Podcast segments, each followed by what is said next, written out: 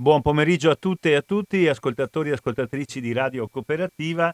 Oggi è il primo ottobre 2021, questa è la trasmissione settimanale dell'AMPI, Associazione Nazionale Partigiani d'Italia, e oggi abbiamo una trasmissione eh, di tipo storico. Abbiamo all'apparecchio, la sentirete tra pochissimo, una ricercatrice, una storica vicentina Sonia Residori che abbiamo già eh, nel passato ospitato alla nostra radio e parleremo oggi con lei del suo libro, della sua fatica più recente, è uscita proprio quest'anno, nel 2021, è un libro intitolato Sovversive, ribelli e partigiane, sottotitolo Le donne vicentine tra il fascismo e la resistenza 1922-1945 il libro è edito da CR Editori di Verona e vediamo adesso se eh, riusciamo a stabilire il contatto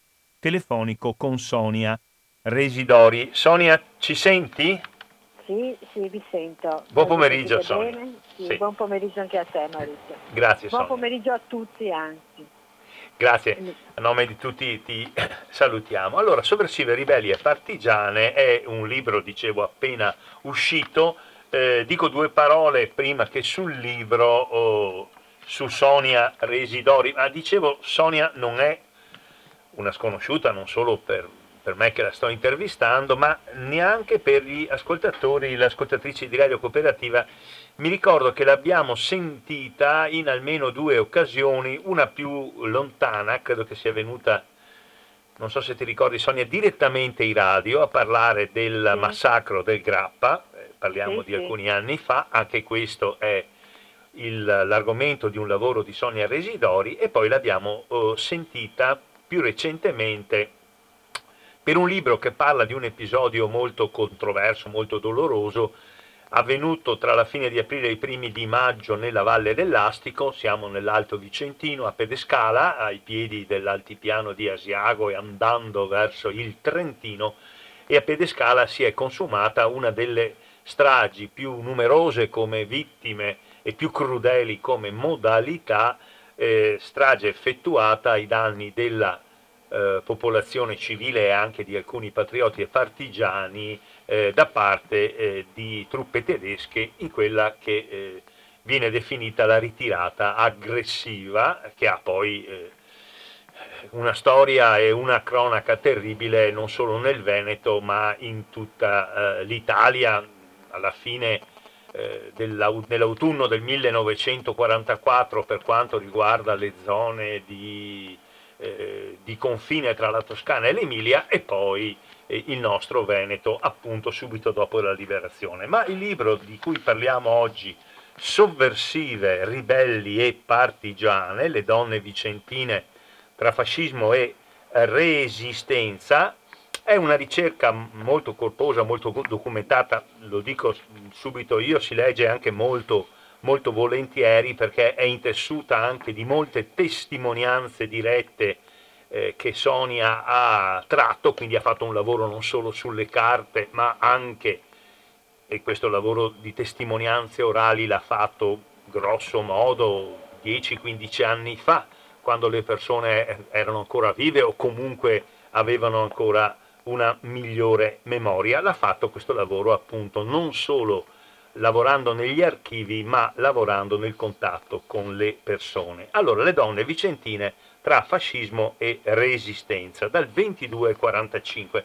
Ma magari ci spieghi prima, eh, Sonia, eh, il, il, perché specifico di questa ricerca vicentina, perché tu vicentina sei, ma eh, che ha come protagoniste le donne. Ecco, cosa hai voluto portare come contributo, aggiungere? Sentiamo un po'.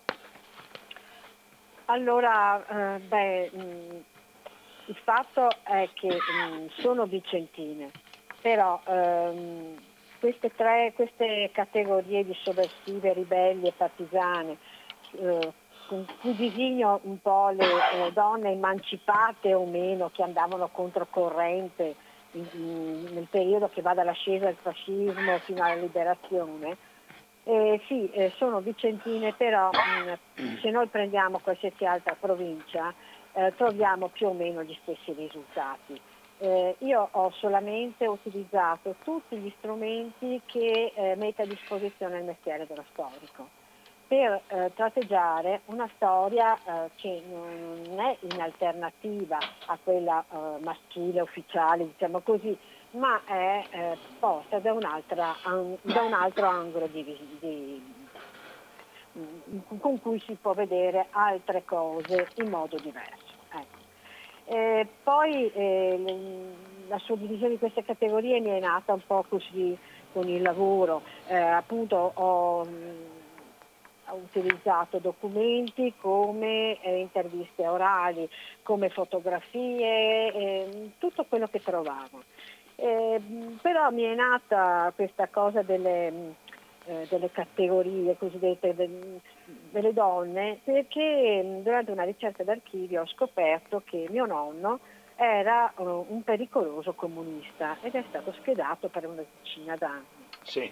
E, mio nonno era un ragazzo del 99 che aveva perso il braccio eh, sul Piave, quindi era anche un uomo molto arrabbiato sempre.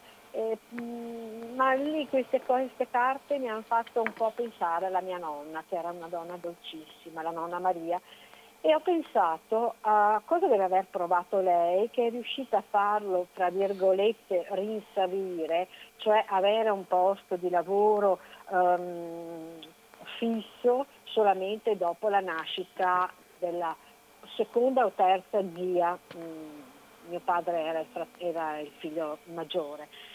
Quindi deve, ho pensato a cosa poteva aver patito lei con quest'uomo ehm, arrabbiato, ma anche che andava in giro per il partito, di qua, di là, perché si vede dalle carte. Ho pensato alle donne, alle mogli, alle figlie, alle mamme, eh, di tutti i dissidenti che erano stati, sono state condannate dal fascismo al, al confino politico. Una misura che sì, eh, tutti quanti quando pensiamo al confino politico eh, ci ricordiamo di Berlusconi, delle battuttine che faceva. Sì, la, la villeggiatura, la villeggiatura. Sì, sì. Eh, la villeggiatura. Ehm, non è che io voglia creare una scala, una gerarchia di sofferenze, eh, per carità, neanche non voglio eh, intaccare eh, quello, eh, cioè la, la, decisione, la scelta sofferta dei maschi però eh, nessuno ha mai pensato a, a, appunto a queste donne che rimanevano a casa, perché questo soggiorno, come veniva chiamato, eh, in realtà si traduceva, ma quasi sempre, eh, nella tragedia, nella miseria più nera eh, delle, alle, delle famiglie. Perché è vero che il regime, prima di condannare i maschi al, al confino politico, faceva una valutazione se potevano o no sopportare eh, questa misura.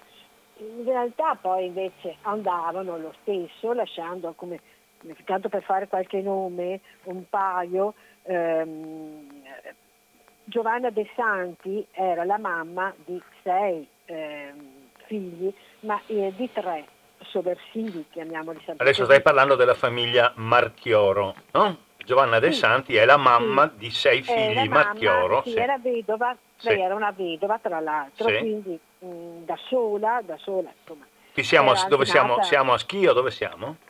Siamo a Schio, sì, esattamente. Mm-hmm. E lei è nata nel uh, eh, 1861, quindi mm. il fascismo eh, ha già i suoi anni, voglio dire, certo, non è giovincella. Certo lei è mamma soprattutto di Isidoro, Domenico e di Carlo, sì. eh, che sono tre dissidenti. Mar- Marchioro, Marchioro, Marchioro. Domenico sì. Marchioro è stato anche deputato, uh-huh. è mhm. stato anche tanto pestato dai fascisti eh, in più di un'occasione durante eh, le elezioni del 20, 19, 20, 21. Uh-huh. Eh, ecco, quindi eh, già di, di, suo loro chiaramente soffrono di suo, ma Isidoro è sposato con Luigia Maraschi e, e lei gli scrive una, circa la sua salute, gli scrive di quanto stava male.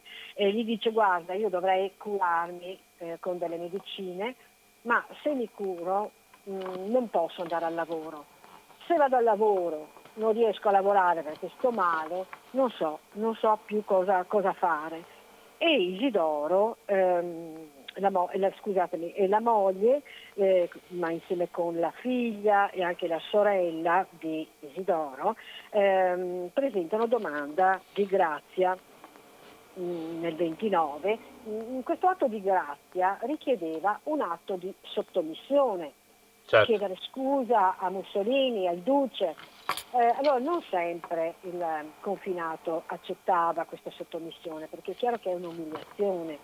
Ehm, Beh, il, da, il, dato più, scusami, il dato più conosciuto, è un po' ero, eroicizzato, è quello di, di Sandro Pertini, no? che eh, sì. eh, a sua insaputa, come tu da, nel tuo libro ricordi, la, la sua mamma chiede la grazia a Mussolini e Pertini scrive una lettera colma di affetto ma anche di sdegno nei confronti, come hai potuto fare una cosa del genere. Però non credo che Pertini all'epoca fosse sposato, avesse dei figli, Pertini comunque, anche se poi va a fare il manovale in Francia, è un avvocato savonese, insomma eh, non ha alle spalle il carico, la responsabilità e le contraddizioni che ci sono invece in una famiglia operaia, perché siamo nella schio eh, del fascismo, quindi siamo, quando, questo era già un fatto molto importante, moltissime donne lavoravano in fabbrica, nei lanifici, da Rossi, da Conte, da Cazzola, e insomma comunque la contraddizione che vive tra le spinte dei familiari e il desiderio di mantenere integra la propria eh, dignità politica, la contraddizione tra l'appartenenza a una comunità politica, il partito in questo caso, e la comunità familiare è, è molto più difficile da gestire no? per queste persone di origine operaia, più povere anche economicamente. Scusa se ti ho interrotto, ma volevo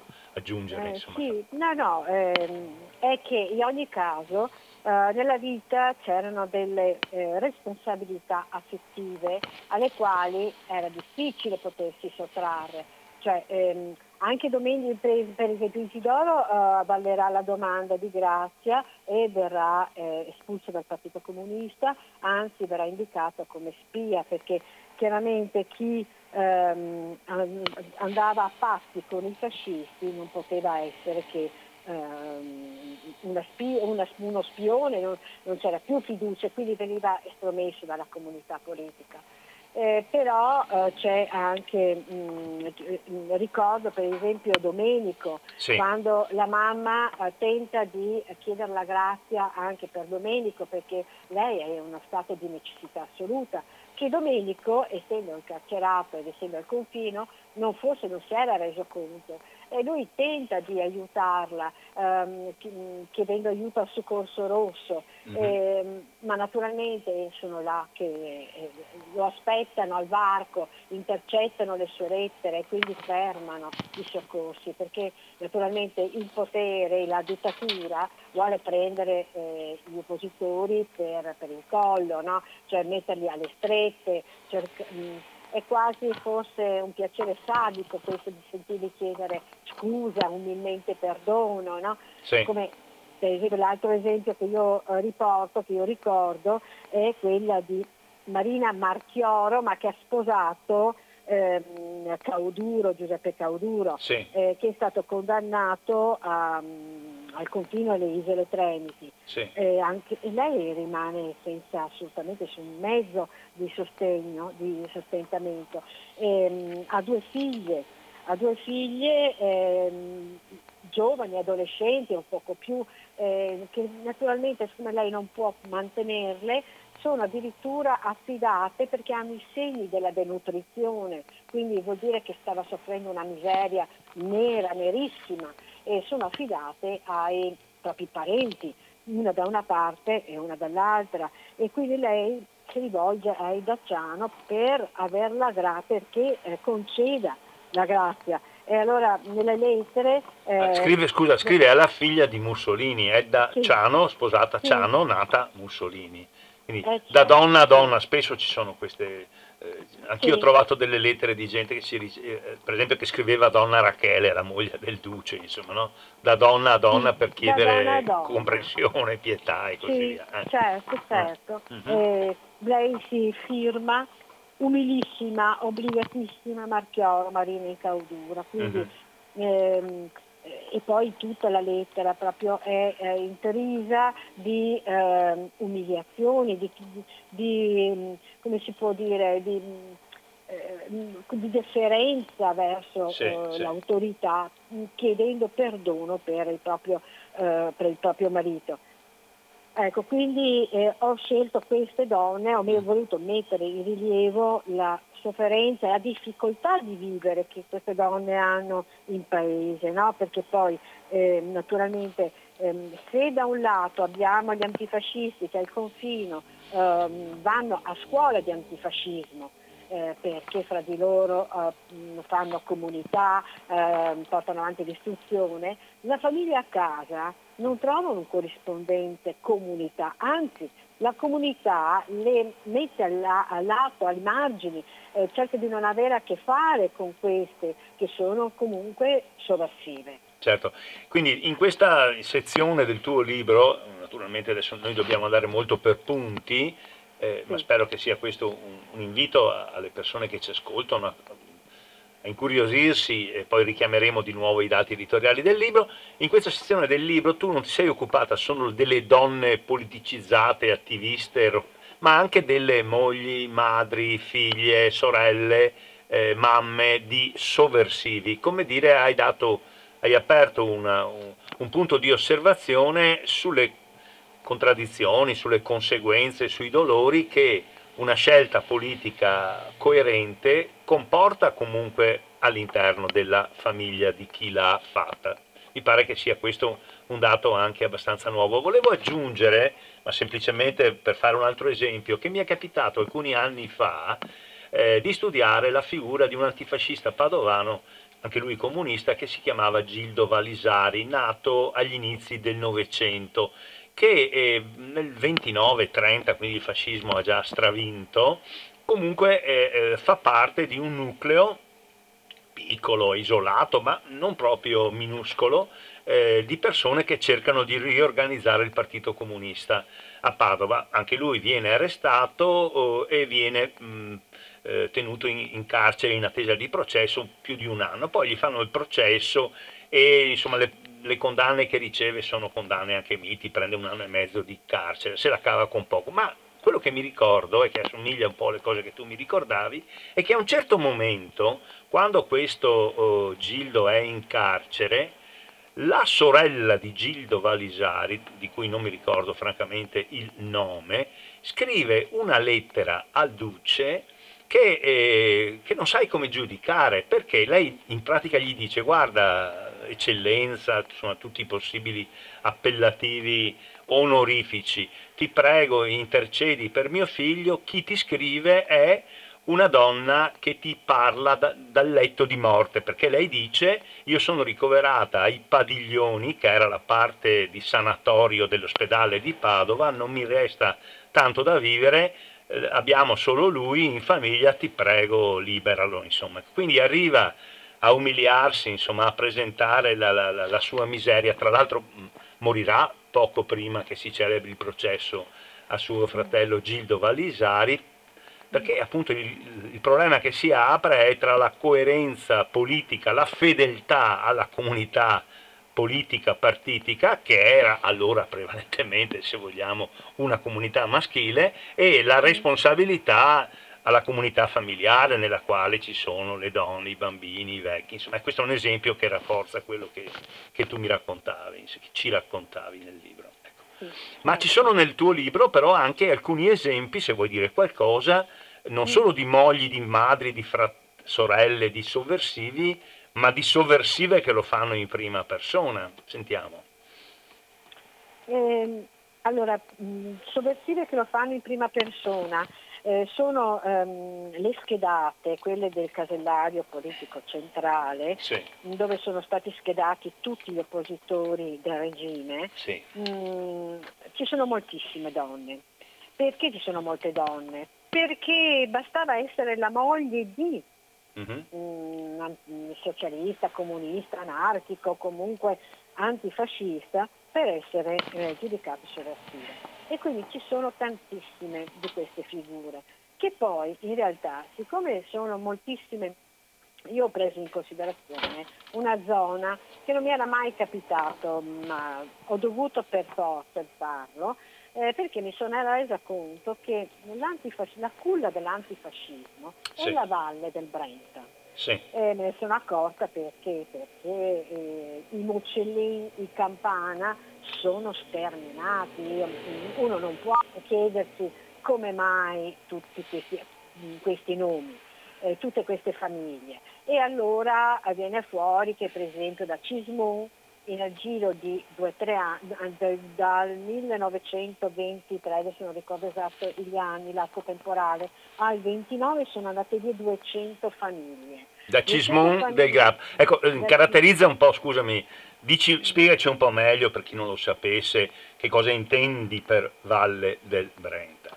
È quella valle poverissima, eh, sarebbe stata molto povera anche sotto la Serenissima Repubblica, Sì. perché fatta di contadini, ma contadini non con terra eh, buona, grassa, che produce frutto, ma terra secca, anzi terrazzamenti che venivano costruiti eh, sui fianchi delle montagne, dai quali si cercava di trarre sostentamento, in particolare il tabacco negli anni Sì. eh, nei Quindi la zona, diciamo, lungo il Brenta a nord di Bassano verso il confine con, Sì. col Trentino che una volta era il confine con l'impero austro-ungarico. Austro-ungarico, Quindi esatto. Carpanè, Valstagna, San Nazario, Esatto, Cismon, sì. Primolano, Sì. questi paesi che tu hai Sì, descritto. ma anche Solagna, cioè Sì. voglio dire si va anche un po' più in là, è proprio tutta una zona Sì. eh, che eh, mi sono accorta che il fascismo ha svuotato, ha svuotato fin dalla sua presa al potere perché eh, le giunte socialiste di quella zona,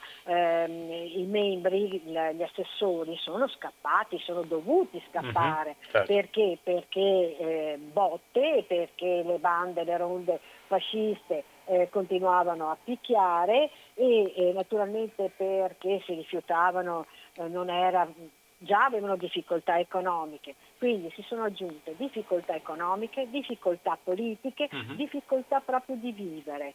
Eh, E dove, dove sono andati questi esuli politico-economici? Dove sono andati? Soprattutto in Francia, In Francia. eh, ma anche in Belgio e soprattutto in Alta Savoia. Sì. Ho trovato che le città Annecy e Eh, Annemasse erano tutte piene di, italia- di italiani, di gente da Cismon, di San Nazario, di Valstagna. Certo. Quindi hanno proprio riempito questa, l'Alta Savoia. E per venire alle, loro- alle loro- alle donne de- delle famiglie, cosa volevi dire di questi? Ehm, quando la famiglia emigrava, Mhm. eh, la donna ehm, acquistava una, visio- una visibilità diversa, prendeva parte a questa emigrazione e quindi ehm, per esempio io ho trovato che molte gestivano- molti eh, italiani gestivano le locande, le trattorie, ma anche gli- eh, locande vere e proprie dove alloggiavano eh, gli emigranti, gli, Sì. i propri connazionali più o meno.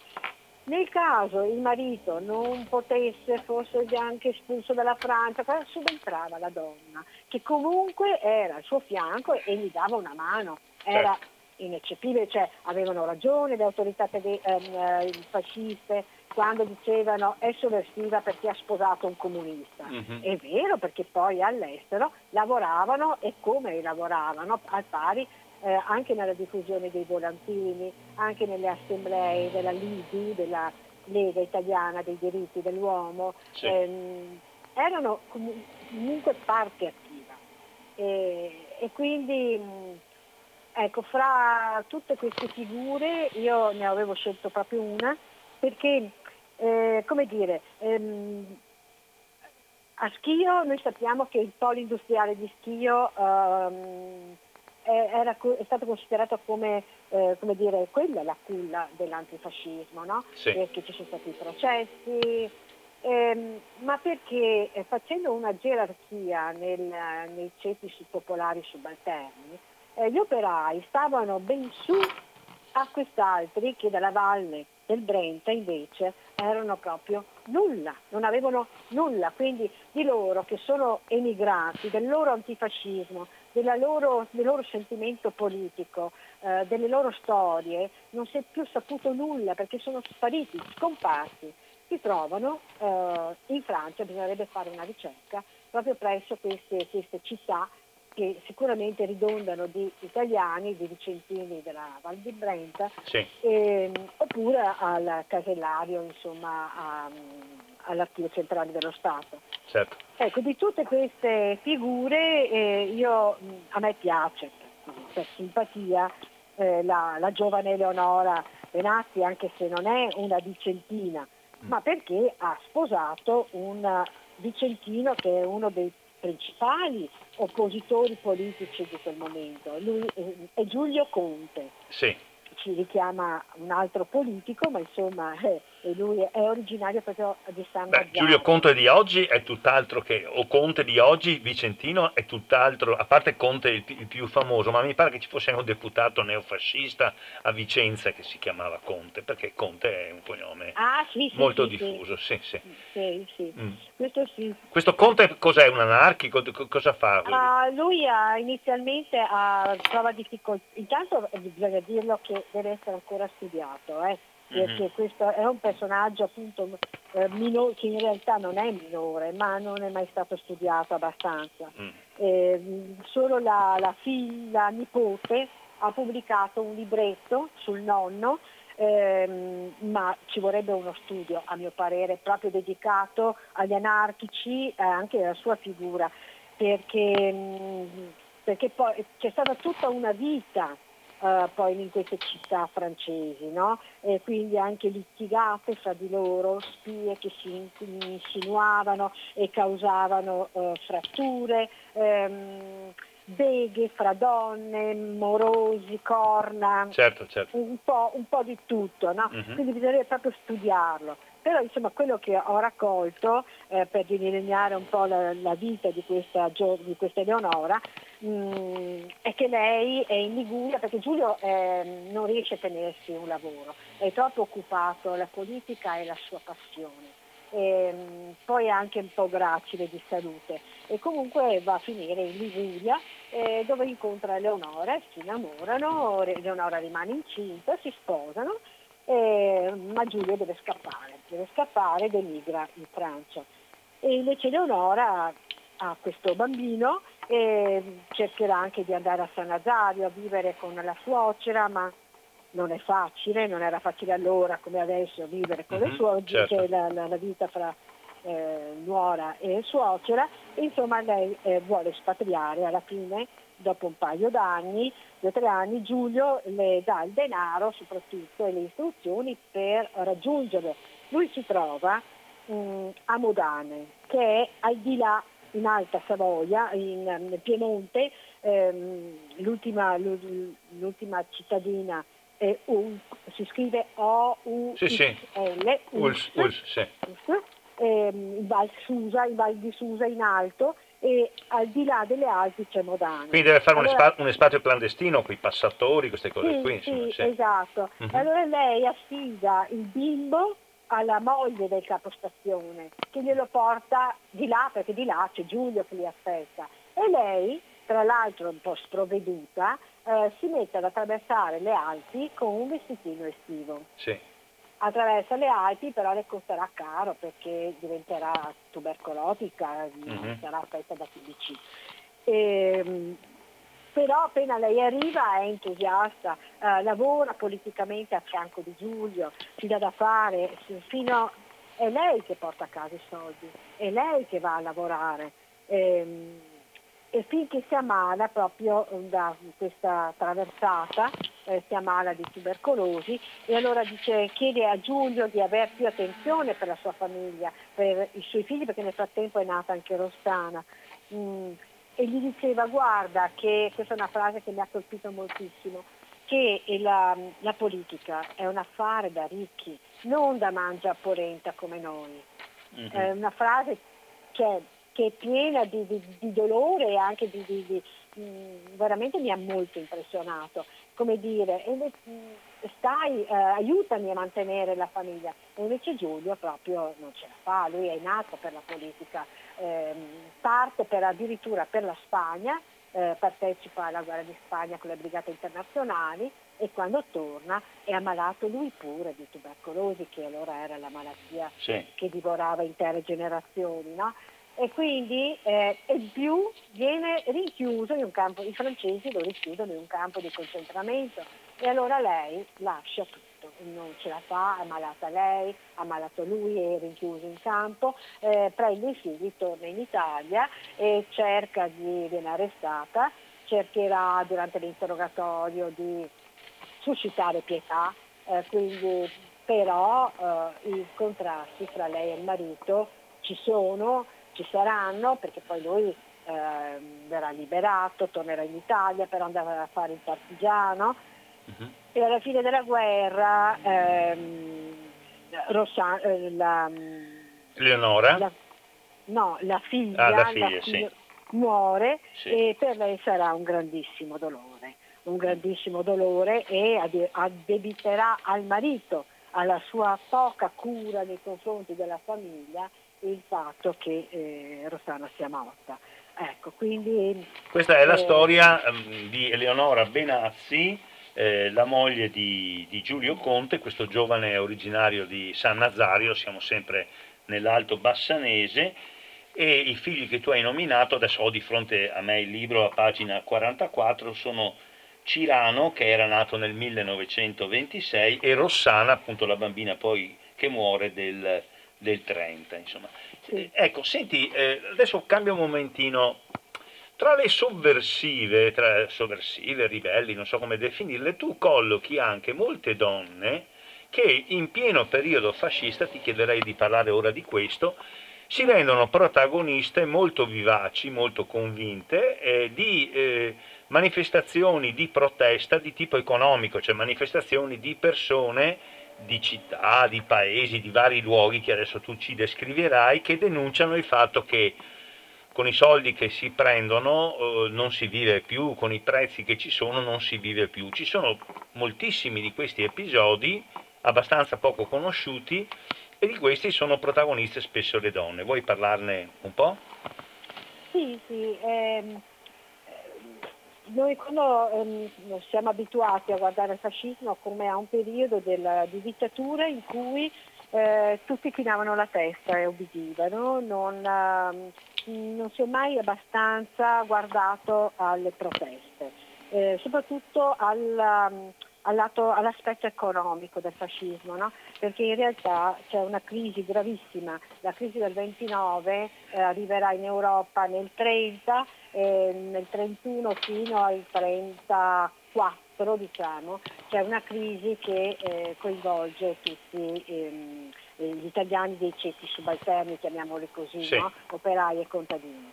E Mussolini stesso uh, che dice ma mandiamoli fuori perché diventano oppositori, perché in realtà la protesta è stata, um, quindi, scusatemi, quindi facciamoli emigrare, uh, darà una spinta all'emigrazione di quegli anni, di quegli anni 31-33 ehm, in realtà sono moltissime le donne che non, eh, non, stanno zitte, protestano, ma è un fenomeno appunto che ehm, è da secoli, quando eh, ci sono le crisi economiche, le crisi all'epoca di sussistenza, le donne protestano.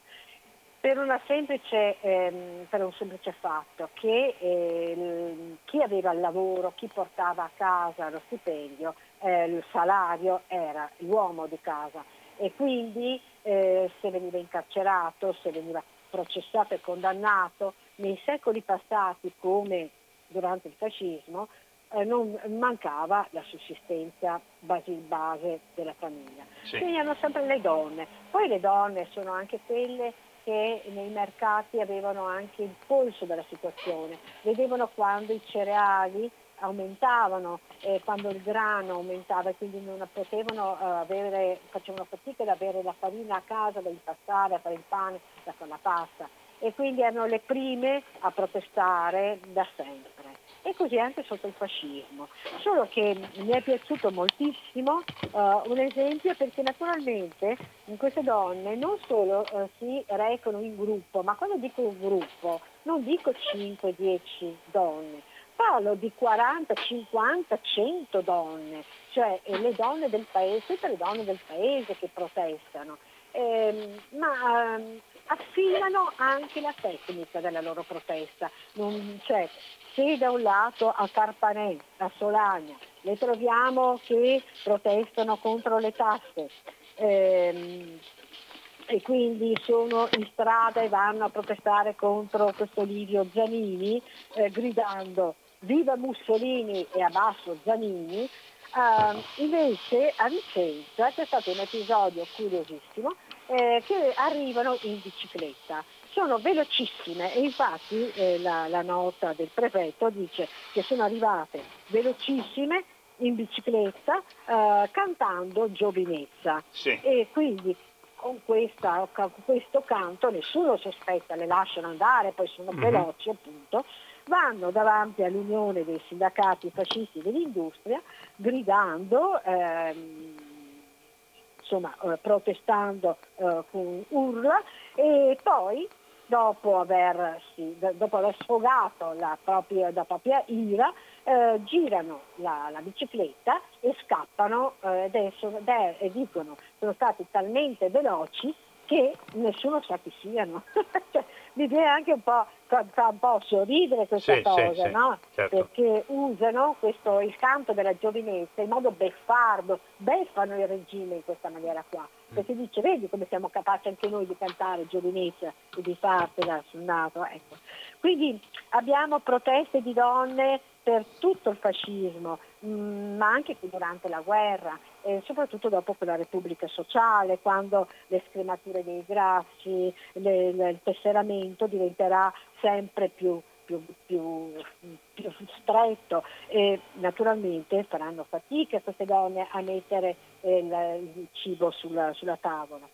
Eh, e si verifica quell'episodio, quella che appunto ehm, ho dedicato almeno un paio di saggi, adesso verrà fuori anche un volume l'anno prossimo, sul lavoro coatto e le proteste delle donne. No? Mm-hmm. Eh, nel 1944, cioè alla fine del, eh, di febbraio del 1944, ehm, iniziano ad arrivare a casa le cartoline di eh, precettazione del lavoro. Aspetta un momento, allora, aspetta, aspetta. Allora, abbiamo parlato finora di alcuni episodi durante il fascismo eh, quindi negli anni 30, primissimi anni 40, di eh, rivolte di strada, di piazza che sono guidate sempre direi da donne e che si riferiscono agli aspetti più immediati dell'economia, quindi prezzi, eh, prezzi troppo alti dei generi di prima necessità oppure carenza di generi di prima necessità.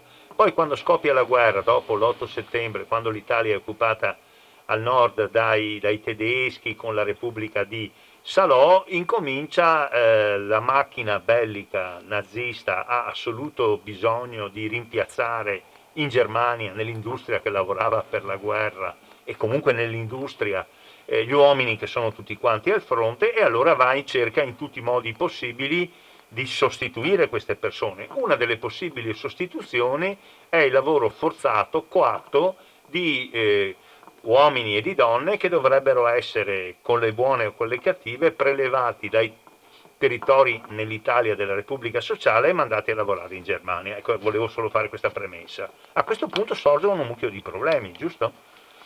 Sì, perché ehm, c'è un tentativo, a dire il vero, di ehm, portare in Germania interi nuclei familiari, eh? sì. come è stato fatto per la Cecoslovacchia, per la Polonia, mm-hmm. c'è stato questo tentativo. Però ehm, molto molto difficile, quindi si sono arresi subito e quindi hanno eh, precettato per il lavoro in Germania sia donne che uomini. Sì. E la cosa ha creato non solo eh, difficoltà ma una vera e propria ribellione.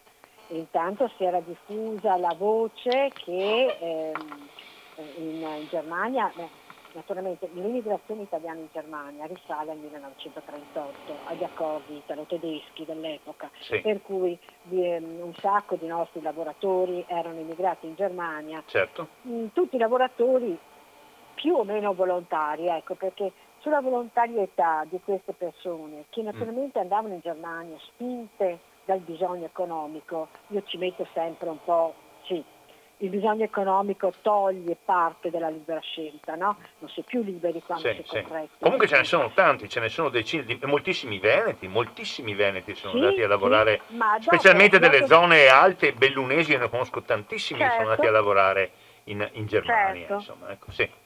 Boh. Ma dopo l'8 settembre ecco. non possono più tornare a casa, eh, se non casi sporadici, mm. fermano tutti i eh, lavoratori italiani là, e li costringono lì a lavorare. Eh, salvo casi sporadici perché c'erano alcune ditte che permettevano per esempio di tornare a casa per ehm, visite per motivi gravi in famiglia, per la morte di un parente, queste cose qua. Comunque nel, nel febbraio del 1944 inizia la progettazione del lavoro, eh, 50-50 maschi e femmine, sì. e naturalmente le donne subito si ribellano. Si ribellano non solo perché ehm, già, erano già partiti quelli un po' più volontari, chiamiamoli così, li avevano convinti della bontà del contratto, del salario alto, delle delle facilitazioni che avrebbero avuto gli assegni familiari in Germania.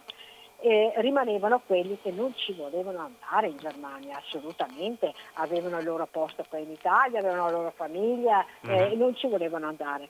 E, e le donne hanno una, eh, come dire, ehm, assumono un ruolo di, prima, di, prim, di primo piano innanzitutto perché ma, in prevalenza le maestranze sono femminili, eh, sì. quindi è una cosa di, per logica eh, e poi perché appunto questo ruolo gli è sempre stato riconosciuto alle donne, quello di portare avanti eh, le proteste. E, iniziano a protestare, infatti a Valdagno alla Marzotto abbiamo la Gianna Perlati che dopo sarà dopo anche una partigiana, eh, che eh, lei non è, eh, la, eh, non, è, non è, stata designata commissaria com, di far parte della commissione di fabbrica, ma lei avvicina per esempio il l'interprete gli dice guarda queste sono le, eh, quelle, quello che desiderano le mie compagne di lavoro e l'interprete la fa sedere al tavolo delle trattative italo-tedesche. Mm. Eh, e poi ci sono tut- c'è tutta una distribuzione di volantini perché questo eh, di portare le donne in Germania è stato messo come è stato uh, avvertito come una lesione all'onore fem- maschile eh, le donne eh, là in Germania sarebbero state preda della lussuria tedesca, mm. eh, poi c'erano le bombe mm, che arrivavano dall'alto degli, um, degli angloamericani e quindi la possibilità molto maggiore certo. in Italia di morire e chissà se poi la famiglia avrebbe avuto eh, notizia della propria morte, avrebbe recuperato il corpo, tutte cose un po' macabre e un po' così che comunque ehm, spaventavano. Eh, le, le, le, donne e anche uomini. Sì, sì, tu nel tuo libro riporti infatti una foto dove c'è un volantino del Comitato di Liberazione Nazionale di Valdagno che eh, dice ai lavoratori muovetevi, scioperate, date da fare perché vogliono portare via i vostri compagni ma anche le vostre spose, le vostre sorelle, lavorano molto su questa idea della donna eh, che viene rapita insomma da, dai, dai, dai, dai cattivi teutoni stranieri, insomma c'è tutta anche l'eco di una visione molto tradizionale di allora, insomma, della, della donna come eh, il presidio del focolare, insomma, si lavora anche molto su questo, insomma, perché la partenza della donna viene presentata come, come dicevi tu, un attentato, insomma, alla famiglia italiana e mi pare che gli stessi fascisti un po' se ne rendano conto, mi pare di aver letto nel tuo libro sì. che alcuni sì. fascisti dicono ai tedeschi guardate che sbagliate se volete prendere le donne, perché qui voi andate contro una mentalità molto profonda. Una mentalità latina. Certo, così Viene dicono, definita latina sì. ed è la stessa Guardia Nazionale Repubblicana che dice sì, sì, guardate che no, va bene. e anzi lo stesso prefetto eh, dirà alle, alle, autorità tedesche guardate che io non posso garantire la tranquillità mm-hmm. perché eh, finché ehm, non, non continuate a precettare le donne Ecco. E Poi... lì proprio in questi giorni ho trovato sì. che sarà una ho trovato una, un telegramma, a dire il vero, uh-huh. al, al, capo della provincia di Padova in cui eh, Pavolini eh, gli dirà il 17 aprile, infatti le date anche qui incidono perché le proteste continueranno un po' anche a Padova e anche um, a Rovigo, nel Polesine saranno violente l'opposizione delle donne che addirittura uh, difenderanno gli uomini con i bastoni. E in questo mi ha, ricordato scusate se passo di palo in frasca, ma mi ha ricordato le quattro giornate di Napoli, no? sì. che stanno precettando gli uomini. Eh beh, l'origine, l'origine, è molto simile, eh no? Eh, eh. eh sì, Dici, spiega, spiega, spiega, racconta un po' delle quattro giornate sì, di Napoli. A, sì.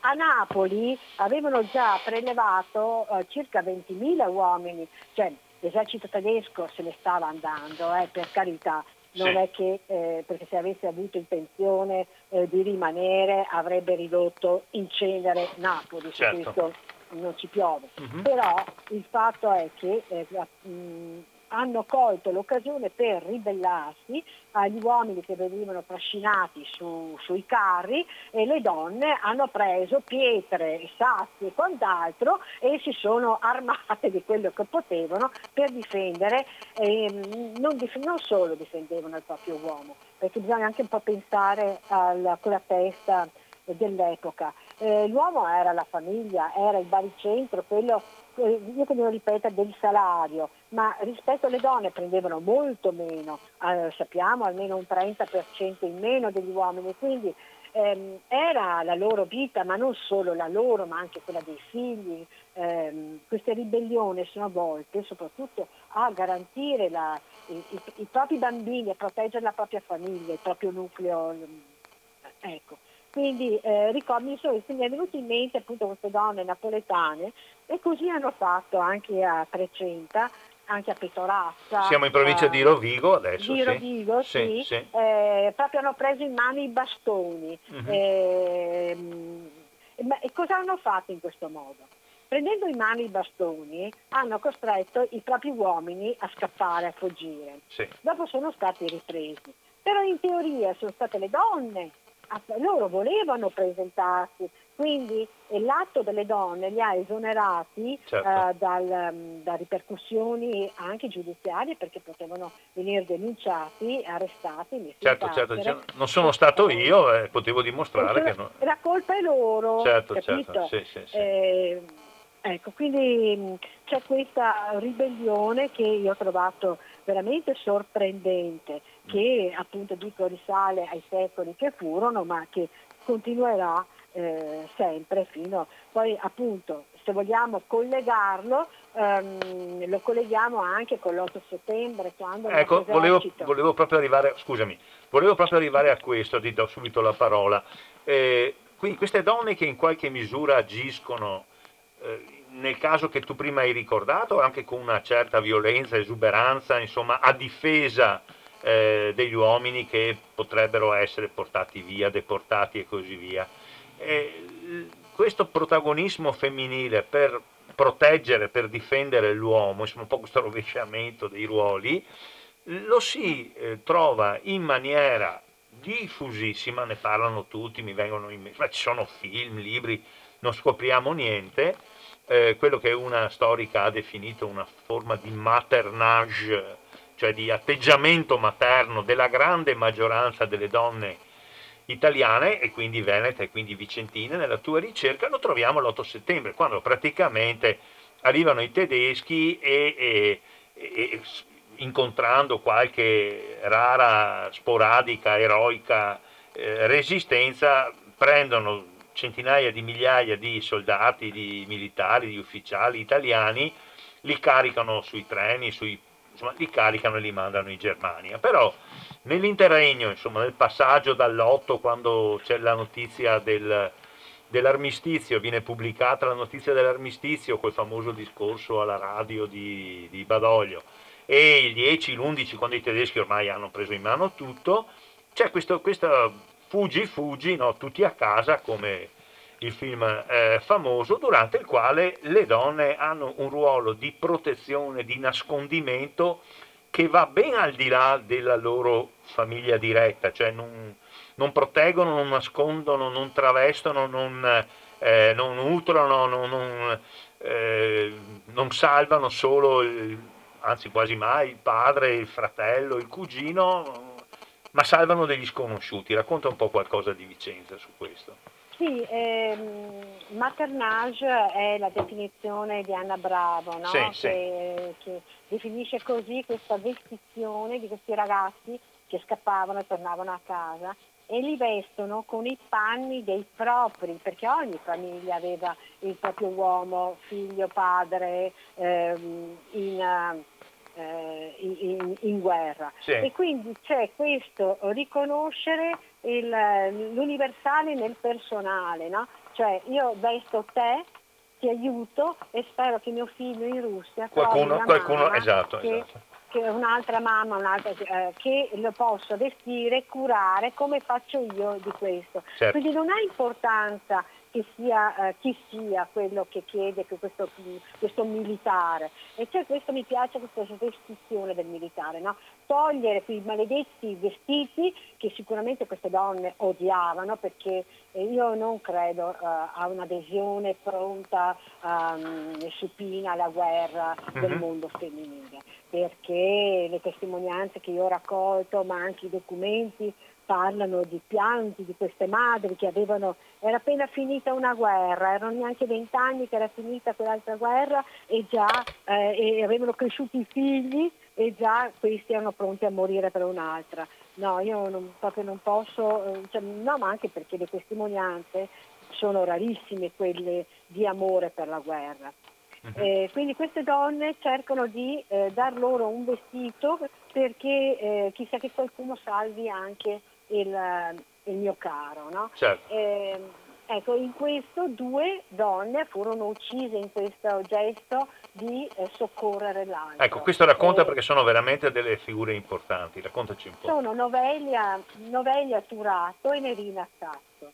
Allora, eh, la, la, prima, eh, Nerina Sasso, è uccisa l'11 settembre e l'altra due giorni dopo, no? Novelia. Ehm, tutte e due hanno una, un vissuto familiare di sofferenza. La Narina è orfana, è, stata, è rimasta orfana molto presto dei genitori e la Novelia invece è rimasta, che era giovane, avrà avuto 30 anni all'epoca, è rimasta con due bimbi piccoli, vedova perché un pirata della strada aveva ucciso il marito. Sì. Quindi sono due donne mh, già provate, no? eh, che però... Eh, quando sentono che passa un carro uh, pieno di soldati che eh, sta per andare in Germania, eh, subito si precipitano, ma, ma mi immagino già ehm, le donne sentono che passa questo treno e i passaggi a livello eh, sono pieni di donne, come la stazione era strapiena di donne o anche di altri civili a raccogliere i messaggi che i militari buttavano giù dai finestrini. No? buttavano, scusa, buttavano, giù dei bigliettini in cui scrivevano un, un, nome, un cognome, un recapito di una famiglia in una qualunque parte d'Italia perché esatto. speravano che qualcuno raccogliesse e avvisasse che loro figlio eh, stava bene, era vivo, insomma, poi dove andava, insomma, ecco, per dirgli guarda esatto. che sono vivo e mi stanno portando in prigionia. Ecco, se non c'era qualcuno che, che li raccoglieva e, e, e, che scriveva non l'avrebbero mai saputo. Insomma. No, infatti era un modo per, eh, come dire, ehm, eh, per tenere informata la famiglia cosa perché eh, non c'è nulla di più angosciante di non saper nulla del, certo, tuo, certo, del, del certo. tuo caro. No? Certo. Ecco. Quindi qui abbiamo queste due eh, figure femminili che tra l'altro muoiono in due parti diverse della città di Vicenza, una all'opposto dell'altra, quindi mm. eh, due contesti diversi perché eh, la Nerina era, mm, come dire, ehm, era vissuta poi orfana, era vissuta con gli zii che avevano una trattoria, eh, quindi mm, forse un po' più benestante e la novella era un'operaia del cotonificio Rossi, quindi sì. abbiamo proprio anche ambienti diversi, mm. però abbiamo lo stesso sentire. Cotonificio cioè, Rossi che mi pare di ricordare si trovava dove adesso c'è la, la, la, cittadella giudiziaria, il tribunale, esatto. giusto? Lo si vede anche esatto. passando col treno dal parte del monte, per così dire, si, vede, si vedeva perché adesso c'è, c'è, c'è altro, insomma. Ecco. Quindi loro vengono uccise dai tedeschi perché vengono uccise, no, Sonia? vengono uccise perché portano soccorso, eh. acqua, del pane, qualcosa uh-huh. e vengono ferite, a dire il vero, vengono ferite, ma con le pallottole Dum Dum che ah. sono uh, vietate da... Ah, sì. Quelle esplosive, quelle pallottole esplosive. Sì sono quelle esplosive che sono sì, vietate sì. dagli accordi internazionali, uh-huh. ma basta essere feriti per poter, mm, per, poter, per, per morire, insomma, non certo, hai, non certo, hai certo. scampo. Ecco, quindi... Certo, e questo e è l'otto... Abbiamo... Eh, sì, parla, parla pure. Sì. No, in questo caso però io no, volevo sottolineare che comunque le donne rimangono le referenti privilegiate nel caso delle diserzioni della RSI. Sì. Perché loro sono pronte ad accogliere chiunque volesse disertare, cambiare il vestito e tornare civile o anche solo passare con i partigiani. Mm. Allora mi viene in mente la storia della Maria Scapindi, Ali del Pasubio, dell'episodio del, del, del, con l'attagliamento eh, di lei che aiuta eh, a scappare un ragazzo dell'attagliamento, della legione tagliamento che vuole disertare perché sono gli ultimi giorni della permanenza del Vicentino e allora lui ne vuole approfittare, lei aveva fatto amicizia, lei aveva perso il figlio più grande per lo scoppio di una bomba. Ehm, aveva il figlio mm, più piccolo, Dario, mm. e niente, ha solo seppellito nella, nella vigna la divisa di questo, di questo, legionario e l'aveva aiutato a vestirsi in modo civile, a fuggire, solo che se ne accorgono.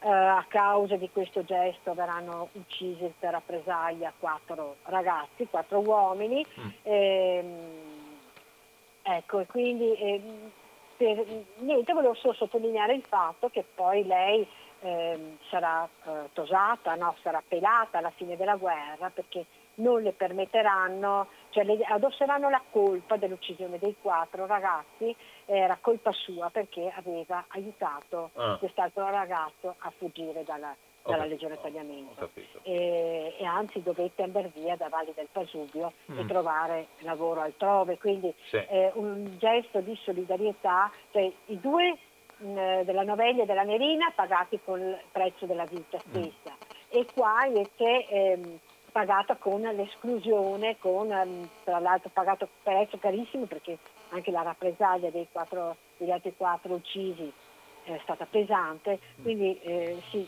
ecco, gesti di solidarietà e di altruismo che si pagano a caro prezzo. Prima di passare alla parte conclusiva della nostra intervista, stiamo intervistando Sonia Residori, eh, una eh, ricercatrice storica vicentina e stiamo con lei ripercorrendo alcuni passaggi del suo libro recente, uscito pochi mesi fa, Sovversive, ribelli e partigiane. Il sottotitolo è Le donne vicentine tra fascismo e resistenza 1922-1945, edito da CR Edizioni e costa 18 euro, lo trovate nelle, nelle librerie.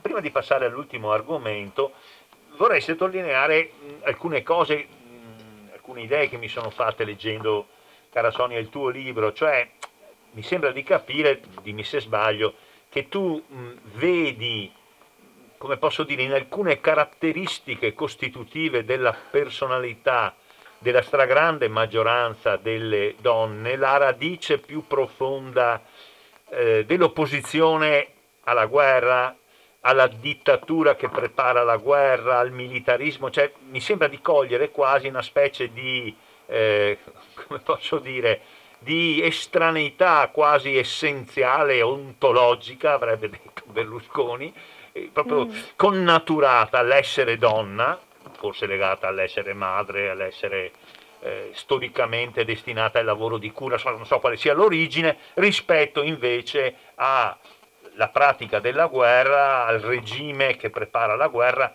insomma come una, una, una, forma di, non dico predestinazione, ma quasi delle donne a questo ruolo, derivante dalla loro estraneità rispetto alla logica della violenza, della soluzione violenta dei conflitti. E però, così mi è sembrato di capire, poi mi dirai se sono lontano, dico sciocchezze o, o se in qualche misura mi avvicino alle tue intenzioni.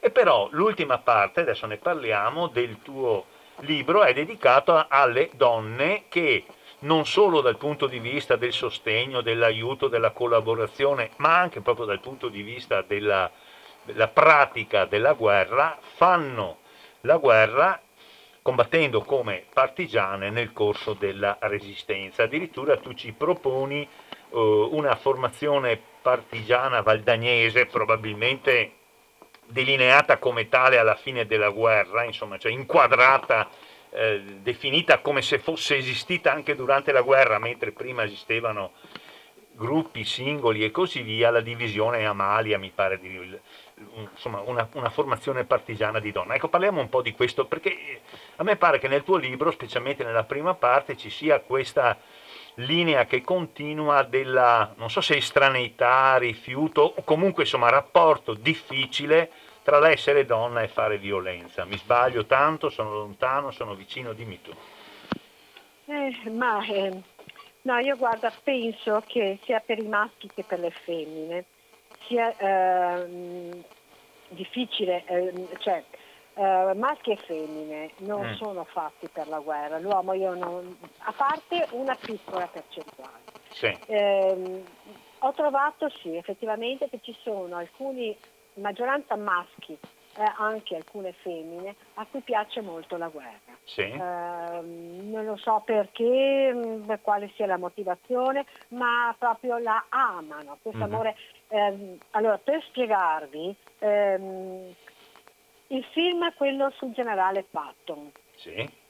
Quello famoso, ehm, proprio si intitola Generale Patton, non, no, eh, eh, Patton generale d'acciaio se non sbaglio. Sì. E, e lui c'è, un, c'è, un'inquadratura sua e guarda un massacro, eh, deve essere il massacro di Casterina in Africa, la, la prima batosta che hanno ricevuto uh, gli americani appena entrati nel conflitto. No? E lui guarda tutti questi corpi, questo disastro che deve essere il campo di battaglia e dice, oh Dio mio come ti amo, come amo tutto ciò. Mm. E, mm, fa una dichiarazione d'amore che mi ha francamente spaventato, c'è una cosa, eh, mm. come si può amare così? Eppure eh, ci sono uomini e donne, mi dicono, io di quelle che ho trovato eh, nella mia strada, più, do, più, uomini che donne, che amano eh, la, la, guerra, ma sono per me una minoranza. La maggioranza non ama la guerra, non ama morire, non ama uccidere, non ama ehm, quello che deriva dalla guerra sì. anche se poi c'è una certa dose di indifferenza quando è la guerra degli altri. Sì. Eh, quando è la guerra degli altri, ma sì, non importa. Mm, eh, anche in Italia, i primi tre anni di guerra, i propri cari eh, erano in Russia, in Africa, avevano dichiarato guerra a mezzo mondo, beh ma non importa, la guerra è lontana.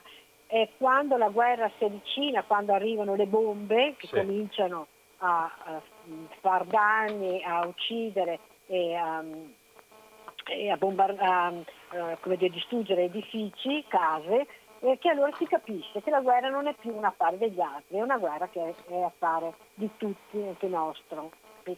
Ecco, io penso questo. Sì. Dopo per quanto riguarda le donne ehm, in guerra, in l'uso delle armi, eh, non c'è nessuna uh, remora per una donna a usare le armi, a uccidere rispetto a un uomo, non c'è nessuna differenza, uh-huh. eh, forse c'è um, più forse un'educazione, me lo diceva la Luigina Castagna, che era una partigiana pacifista, sì. che lei mi diceva io volte aver preso in mano una pistola mi sarei lasciato uccidere gliel'avevano regalata e volevano insegnarle anche come usarla, ma lei diceva no, no, io le armi mai. Però le dice sì, ma io posso dire questo perché quando sono nata io, ma quale donna poliziotto? Donna vigilessa, mai vista in vita mia, le donne nell'esercito. Sì, sì, certo, certo. Non si vedeva. Può darsi che adesso la mentalità cambi perché si è abituate magari a vedere le donne. Eh sì, infatti un 10-15% delle persone che chiedono di entrare nell'esercito sono donne o di ragazze, insomma. Sì. sì dato che si va per, per volontari, un 15% circa, no? non pochissimo. Sì. Ho capito. Esatto.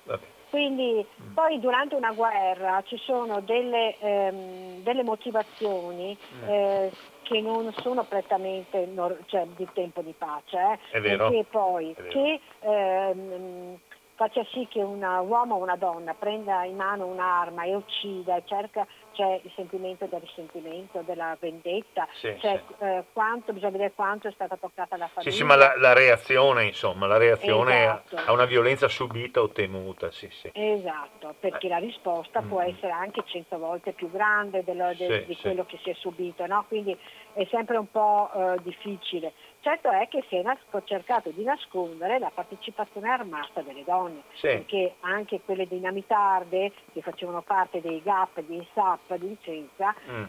sicuramente c'erano almeno due gruppi comandati da donne. Ah. E perché dico questo? Perché lo dice il capitano Foglia, mm. che se lui dice che bisogna cercare questi, questi gruppi di partigiani. Il capitano Polga, lo diciamo, è un ufficiale fascista, un, è, un, è un, un, detective fascista sostanzialmente, sì. no? ecco.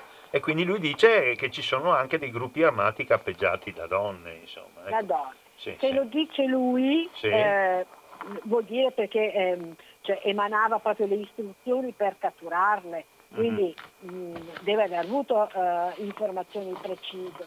E trovo che, mh, finita la guerra, molte di queste informazioni eh, sono, sono, sono, sfuggite, sono mm. svanite, sono, non si è più fatto memoria. E di questo lo, ne spiegano anche in origine anche le stesse donne partigiane, c'era l'Alberta, ragione, che diceva ma eh, io mi sono sentita molto offesa perché finita la guerra eh, ci dicevano che eravamo delle poche di buono, mm. chissà perché eh, l'Alberta è una delle partigiane appunto eh, di Gino, era la, la statuetta di Gino Cerchio, ma faceva parte dei GAP e dei SAP, era lei che portava, se Gino Cerchio non poteva, era lei che portava l'esplosivo e lo consegnava a destra e a manca, capito? Quindi sì. lei è una conosciuta medaglia d'argento anche, quindi, ehm, e lei dice ma finita la guerra ci hanno trattato in malo modo, come delle poco di buono, tanto per usare un eufemismo. No? Sì, sì. Allora le diceva io mi sono sentita ferita perché i nostri stessi compagni avrebbero dovuto difenderci e dire come sono delle poco di buono. Questo hanno fatto su in montagna capite? Perché a un certo punto, a parer mio, nell'estate del 44, quando c'è l'afflusso eh, dei resistenti alla leva, dei disertori, ehm, sulle montagne le file partigiane si ingrossano, sì. ma si ingrossano perché arrivano anche le fidanzate, le, le mogli, sul Grappa ne ho trovate almeno 3-4. Eh beh, c'è la moglie, la moglie, di un ufficiale che si trovava sul Grappa che che passa con i partigiani che viene fucilata, tra l'altro in stato interessante, perché era stata trovata assieme a suo marito e altri esatto. partigiani sul Grappa, insomma, per dire. Esatto, ecco. la, Gigliola, sì. la Gilana Giglioli, sì. che è la moglie di, di Angelo Valle, no? Sì, Quindi, ehm, eh, eh, ammazzano, eh, lo uccidono il marito e lei che è incinta, eh, uh-huh. dopo c'è, vabbè, c'è questa mh, mm, un po' leggenda che dice che è stato offerto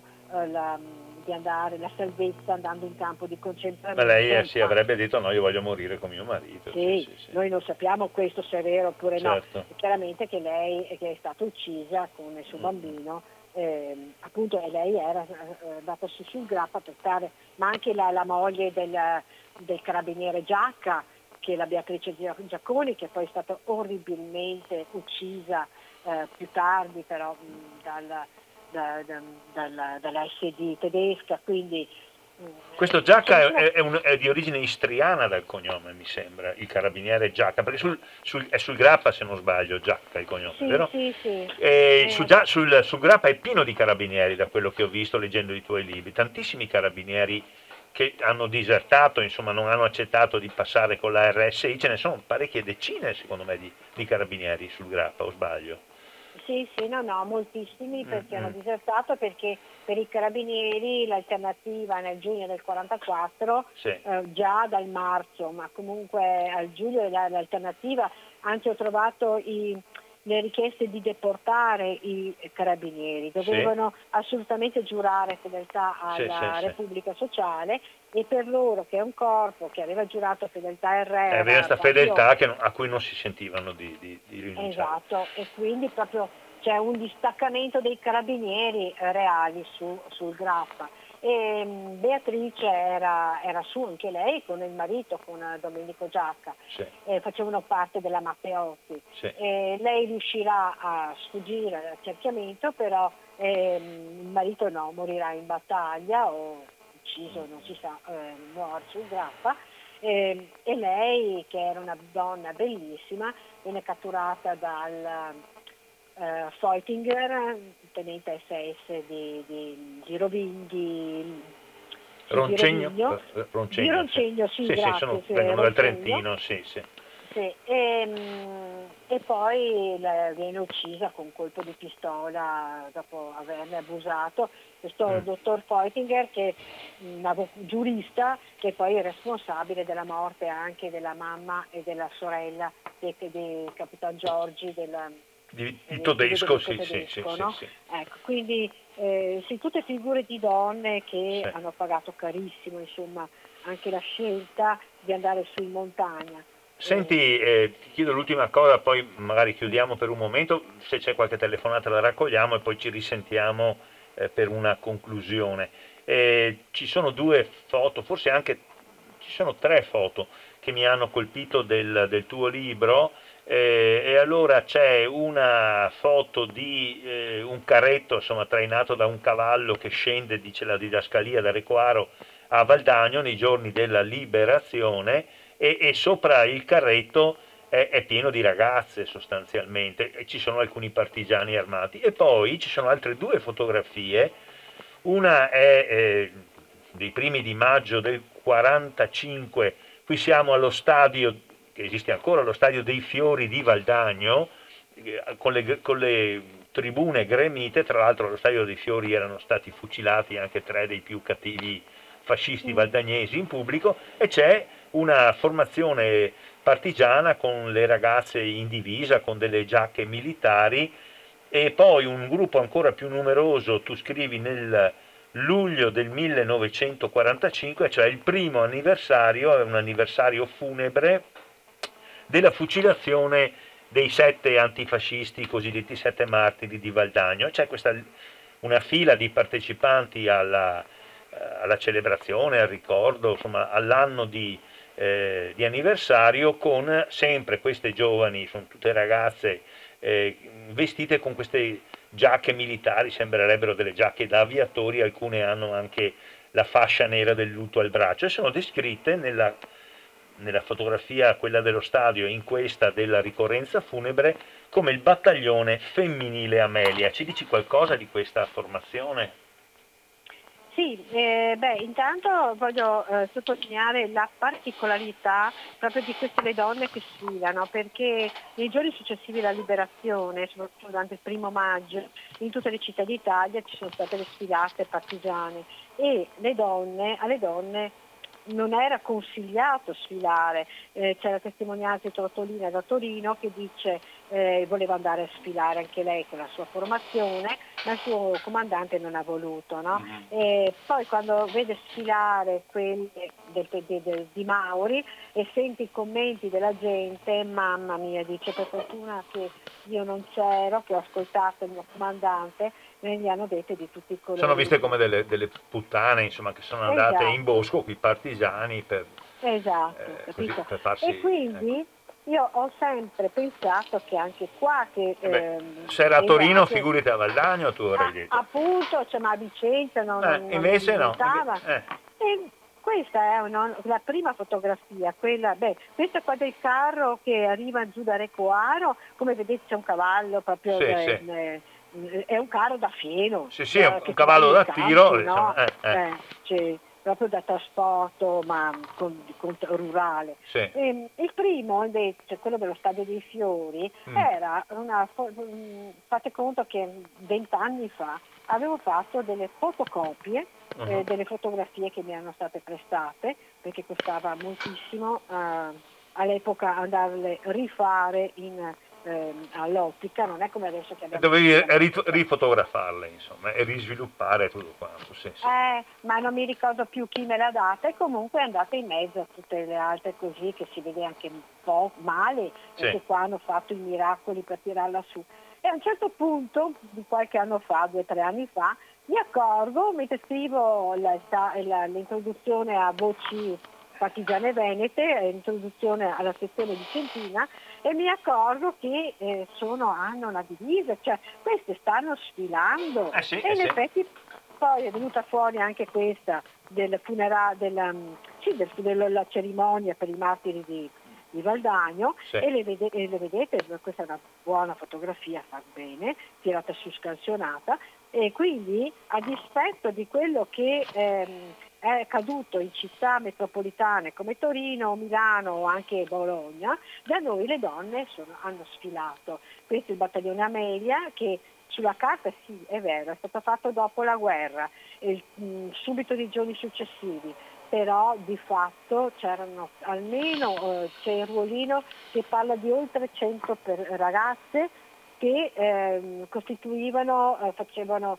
non solo le le staffette, ma le infermiere, le, ehm, ma imbracciavano proprio anche le armi, ce ne sono sì. diverse certo. eh, queste che imbracciano le armi e partecipano uh, alle azioni mi- militari vere e proprie. Insomma, eh. Va bene. Eh, Sonia, intanto ti ringrazio moltissimo per questa prima parte che mi è sembrata, almeno a me che ti ho sentito, molto interessante e molto stimolante.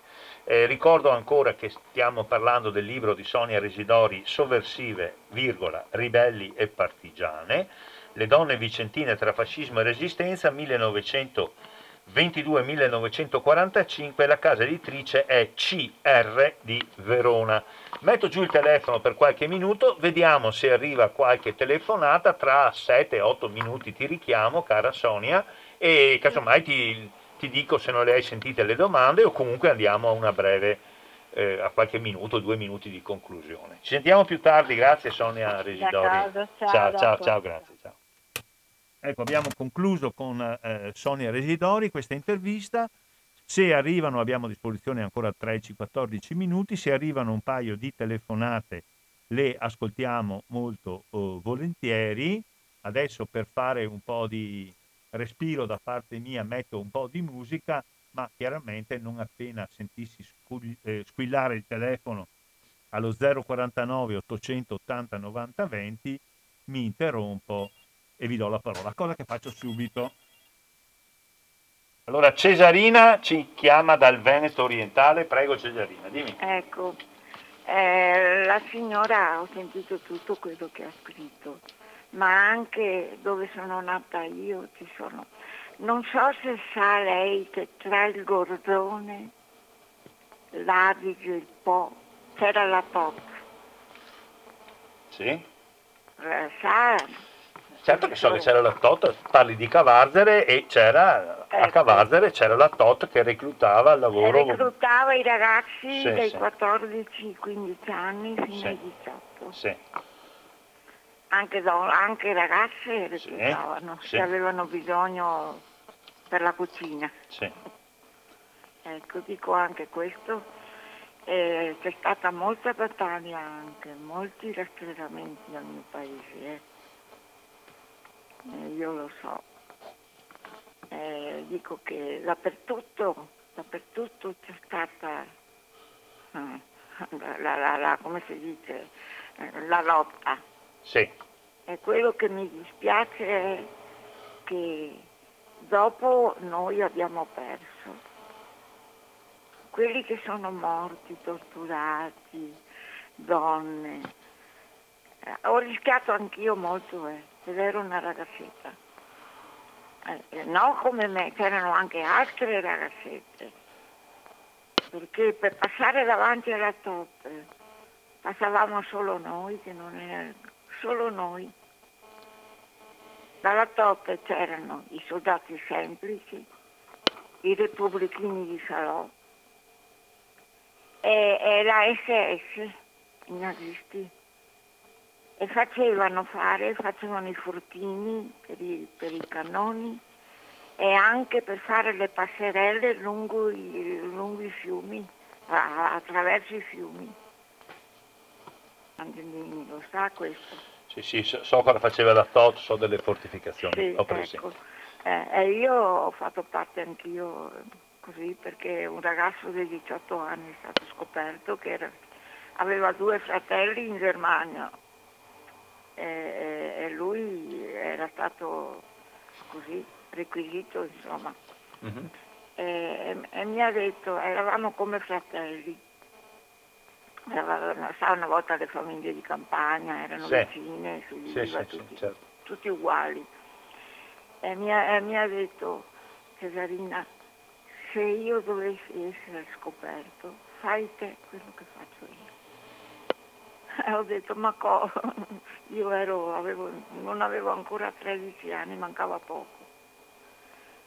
È stato lì che dopo sono andata dal da, da dottor Busonera, insomma, ecco, ho avuto contatti con il dottor Busonera. Tutto Va bene qua. Ceserina, grazie della tua testimonianza. Io dico questo, è quello che mi dispiace, gli statunitensi non c'erano. E quando mandavano giù i pacchi, non li mandavano ai partigiani, perché erano rossi li mandavano a quelli che facevano i delatori, anche contadini.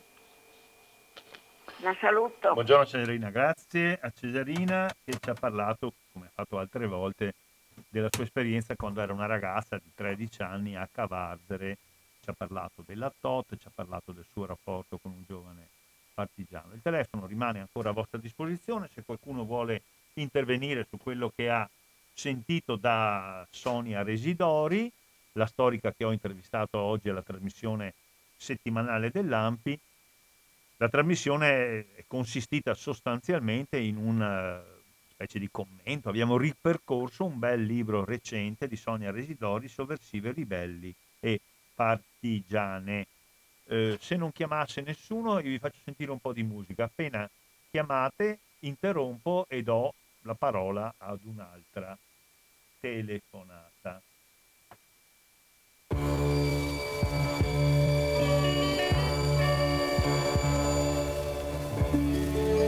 The first time I laid eyes on you, I knew I had to have you, girl, for myself.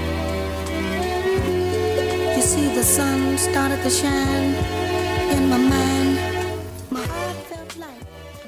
Questa è Radio Cooperativa, la trasmissione settimanale dell'AMPI, oggi dedicata a un'intervista alla storica vicentina Sonia Residori, autrice di un libro Sovversive, Ribelli e Partigiane, che abbiamo commentato discutendone con lei in una telefonata che abbiamo per il momento interrotta ma che riprenderà tra qualche minuto per le conclusioni. Se volete chiamarci e dire qualcosa, 049 880 90 20.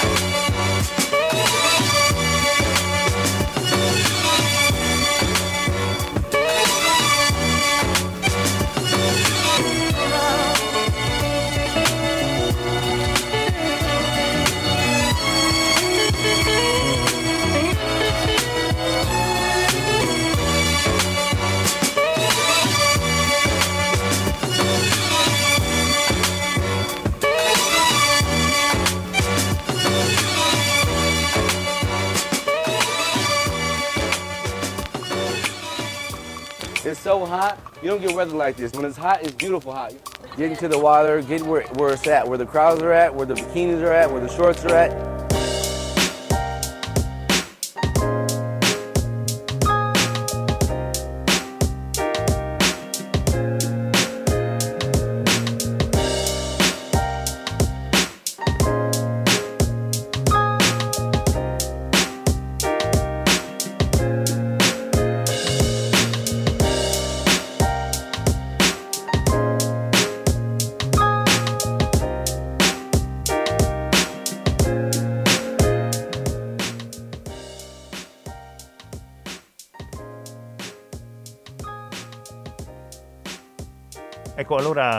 Abbiamo ricevuto altre telefonate dopo quella di Cesarina che ci ha raccontato un po' dei suoi ricordi a Cavarzere nella bassa provincia di Venezia, al confine con la provincia di Rovigo, ci ha parlato un po' della TOT, di questa organizzazione di supporto per lavori, insomma, pubblici di tipo militare che i tedeschi avevano messo in piedi in Italia, ma abbiamo di nuovo in linea eh, la nostra Sonia Residori con la quale andiamo a concludere. Mi senti Sonia? Sì, sì, ti sento. Ho sentito anche quello che diceva la signora Cesarina sulla, sulla TOT, che effettivamente mh, il lavoro per i tedeschi era fatto o con la TOT o appunto con la precettazione eh, in Germania. Con la TOT si lavorava qui eh, sul locale infatti poi ad un certo punto, siccome eh, riscuoteva successo anche lavorare eh, in casa, naturalmente pre- tutti preferivano quello rispetto alla in Germania, ehm, la precettazione del lavoro che secondo il piano di, del, di Saukel, che è, eh, Saukel è il, il, ministro tedesco per gli armamenti che voleva la, voleva circa 3 milioni e mezzo di italiani in, in Germania, eh, andò come dire nel dimenticatoio. Invece con l'arruolamento nella TOT ehm, coinvolse donne, bambini, eh, uomini, anche gli stessi partigiani che durante l'inverno del 44 45 sì. eh, trovarono agio, cioè perché in montagna non, non potevano restare sia per il freddo è stato tra l'altro un inverno molto freddo quello lì ehm, e anche il cibo non ce n'era e quindi molti sono scesi dalle montagne e sono entrati a lavorare nella TOT. Certo. Ehm, era un'organizzazione che ehm, naturalmente pagava e quindi avere un lavoro ehm, anche se remunerato magari male ma sempre pagato conveniva e, ripeto, coinvolgeva, per esempio appunto nella Valdastico, nel, coinvolgeva tutti i... Pronto? Sì, ti ascoltiamo ah, Sonia. Ah, sì, sì. Nella Valdastico eh, dicevi? Nella, nella Valdastico? Nella Valdastico aveva coinvolto interi paesi, a San Pietro, a Pedescala e tutti andavano a lavorare, a costruire ehm, questi fortini, eh, questi... Mh, fosse anticarro eh, che naturalmente i tedeschi mm, stavano allestendo per parare la, l'avanzata della, degli angloamericani. Cioè in pratica i tedeschi, eh, molti lavori la Tota ha fatto anche qui sui colli ugani, i tedeschi preparavano una specie di ulteriore linea di difesa avendo capito alla fine del 1944 che la linea gotica, insomma quella che va grosso modo da Viareggio fino a, boh, a, un po', un po' a, al confine tra la Romagna e, e, le Marche, quella sarebbe crollata, insomma, ed è avvenuto poi mm. eh, tra il 44 e il 45, quindi stavano cercando di, di attuare una ulteriore linea di resistenza che coinvolgeva anche le nostre zone, la Valdastico, gli Eugani, il Garda, insomma, cioè, il ci Vallo ancora... Veneto. Ecco, esattamente. Il Vallo sì, Veneto. Sì, esattamente. Va bene. Qualcosa di conclusivo, oltre a questa chiarificazione sulla TOT, volevi dirci sul tuo libro, Sovversive, Ribelli e Partigiane, cara Sonia? Abbiamo due minuti. Scusa, sul? Sul tuo libro, Sovversive, Livelli eh, e Partigiane, eh, vuoi dire qualcosa di altro, di conclusivo? Abbiamo due minuti. Eh, niente, io vorrei soltanto ricordare eh, il prezzo che hanno pagato eh, le ragazze le donne che hanno scelto di arruolarsi nell'esercito volontario della resistenza, come lo chiamo io, esercito volontario. Certo. Perché eh, ecco, una delle cose che non ci è stata tramandata è l'uso della tortura.